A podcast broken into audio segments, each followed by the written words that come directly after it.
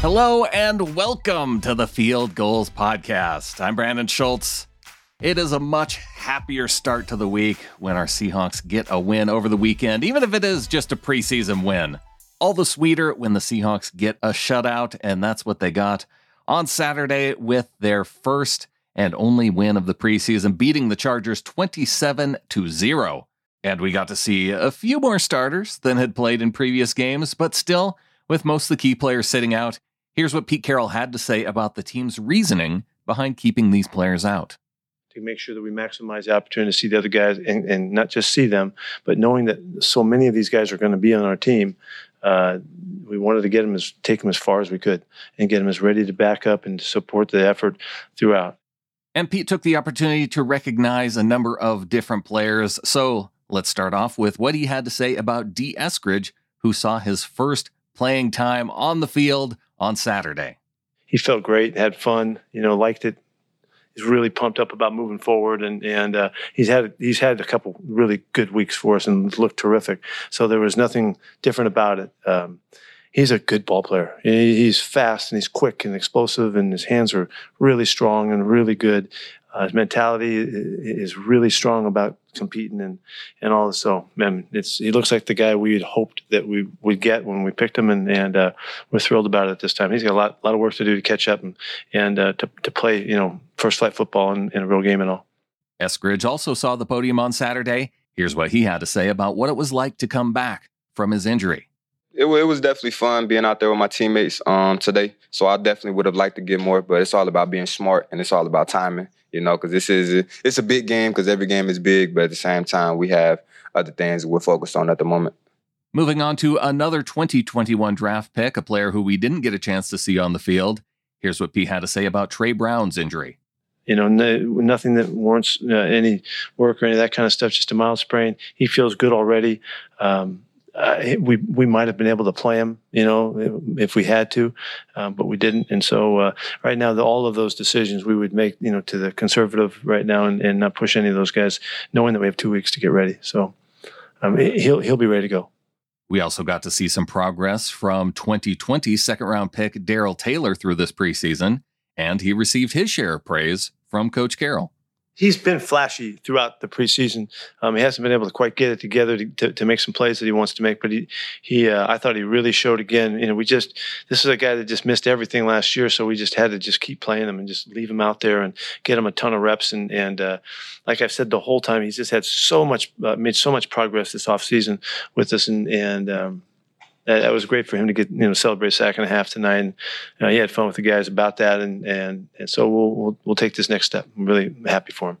And we got to see Darrell Taylor make his way up to the podium after his one and a half sack performance in the preseason, kind of looking like Lenny Kravitz up there. And uh, can't wait to see what he has for us when he has one and a half sacks in the regular season. So here's what he had to say about getting his first NFL sack in Saturday's game. Oh, I definitely had to knock the rust off. It's been a year, what, seven months? So I definitely had to knock the rust off and getting back to it. And it felt good to get after the quarterback today.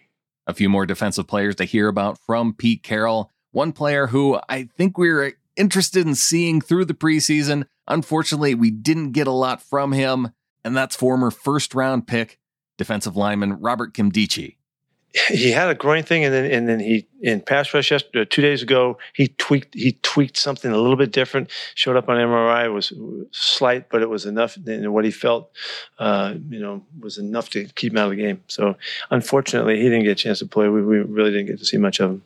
And finally, with the defense, here's Pete Carroll's comments on former Army linebacker Jon Rhattigan. I was fired up about John. Shoot, this was a guy that, that, you know did a lot of cool things when he was well and healthy with with us, you know, building up. And then he just had this long, you know, muscle thing he had to get through. Uh, it just took way longer than we wanted to. But um, gosh, I thought he played really nice tonight. I, I mean, that's the guy did flash at me and in special teams as well. Uh, it was really important for John to show us something, and, and uh, I was really happy for him. Flipping over to the offensive side of the ball, the running back competition was in full swing Saturday night with Alex Collins impressing us all, making his case as the number two running back behind Chris Carson. Here's Pete Carroll's comments on Collins' play and what Collins had to say about his impressive seven catch performance. his feet are remarkable. And you know, you, you see too that he's an experienced player. You know, he knows when he gets in those situations, he finds his way to navigate uh, to the to the positive, and and uh, he's been doing it his whole life. And the more things that you can do, then the better it is for us when we put a guy in the game. If a guy can only block, or he can only run, or he can only catch, you know, then then you get taken advantage of. And, and uh, I, I, thought uh, Josh Johnson did a really nice job tonight too, catching the ball. And, and so all of our guys can do that. You know, that's something um, I feel is big. You know, being able to be able to catch the ball out of the backfield and being more dynamic, and that separates us as running backs because you know I feel like in the passing game, the running back position is slept on, and we could make a bigger big impact. So being able like that they use us in that aspect I definitely feel like it, you know, gives us that more dynamic feel and allows us to make a lot more plays.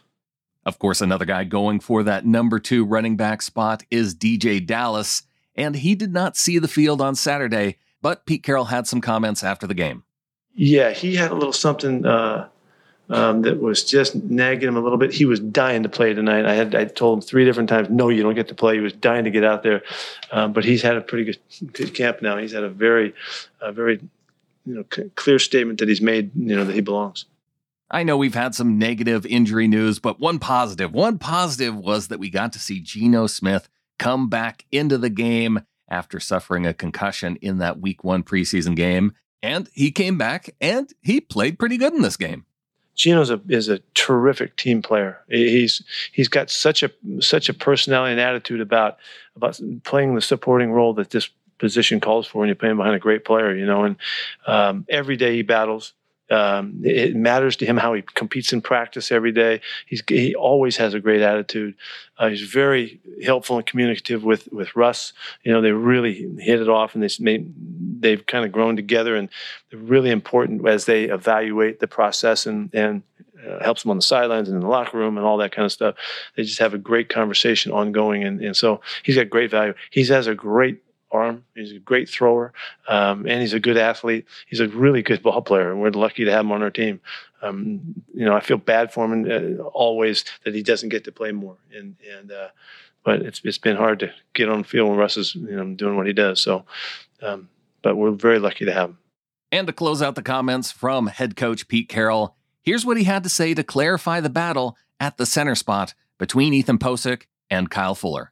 I can't tell you how you know what's going on with that right now. I don't have to, but um, I feel bad for those guys because it was really going to be cool to, watch it happen and watch it unfold. And, and uh, so Kyle's done a nice job, and and uh, and Bichelle did a really good job again throughout all of the work that he's done. So um, we're in, we're in good shape right now, depth wise, uh, with those guys still ready to battle. And and I don't, I don't say anything's over. We'll see what happens.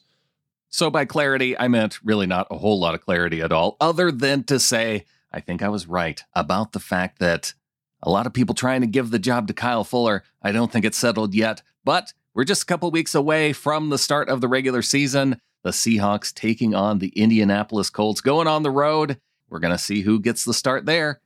Going to be a lot to talk about coming up this week with roster cuts. Be sure and follow along at fieldgulls.com. Going to be chatting with Clinton Bonner. Look for that episode toward the middle of the week.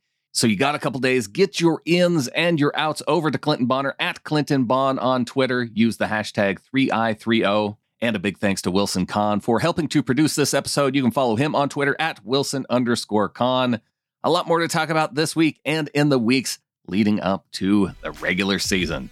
Can't wait to talk about more Seahawks football. So until next time, go Hawks.